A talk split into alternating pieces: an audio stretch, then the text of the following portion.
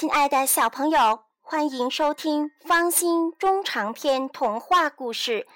今天方心给大家带来的故事是《木偶奇遇记》第九章。皮诺吉奥卖掉识字课本去看木偶戏。故事开始了。雪停了，皮诺吉奥夹着漂亮而崭新的识字课本去上学。途中，他那小小的脑瓜里闪现出成百上千个幻想，千翱上百座空中楼阁，想的一个比一个美。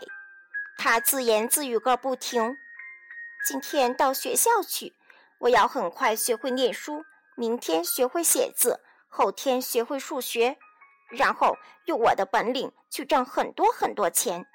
拿到第一笔钱。”我要马上给爸爸做一件漂亮的粗布上衣。我干嘛要说做粗布的呢？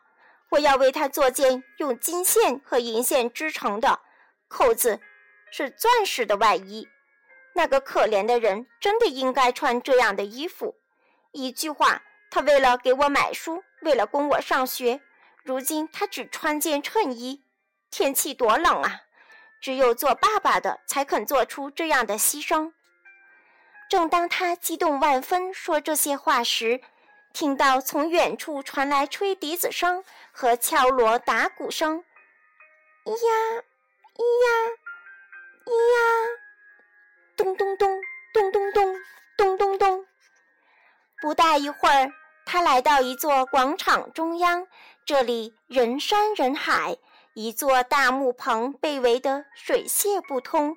木棚是用五颜六色的帆布支撑起来的。这大棚是干什么用的？皮诺吉奥转身向村子里的一个孩子打听：“你念一念海报，上面写的清清楚楚，你一念就完全明白了。”我很想念，可我今天正好不会念。好一个笨蛋！好吧，我念给你听。要知道，海报上那几个像火一样鲜红的大字的意思是“木偶大戏台”。戏演多长时间了？刚刚开始。门票多少钱？四个索尔多。皮诺基奥好奇的要命，无法控制自己，就毫不害臊的跟他说话的孩子说：“你能借给我四个索尔多吗？我明天还你。”我很愿意借给你。那孩子跟他打趣说：“可我正好今天不能借。”四个索尔多，我把上衣卖给你。木偶说：“花纸做成的上衣对我有什么用？天一下雨，我再也脱不掉了。你要买我的鞋吗？用来点火倒不错。帽子你能给我多少钱？买来真是有用。”面包芯做的一顶帽子，到时候耗子要爬到我头上啃吃帽子喽。皮诺吉奥坐立不安，他正要把最后一张王牌打出来，又没有勇气说出来，犹豫不决，下不了决心，特别苦恼。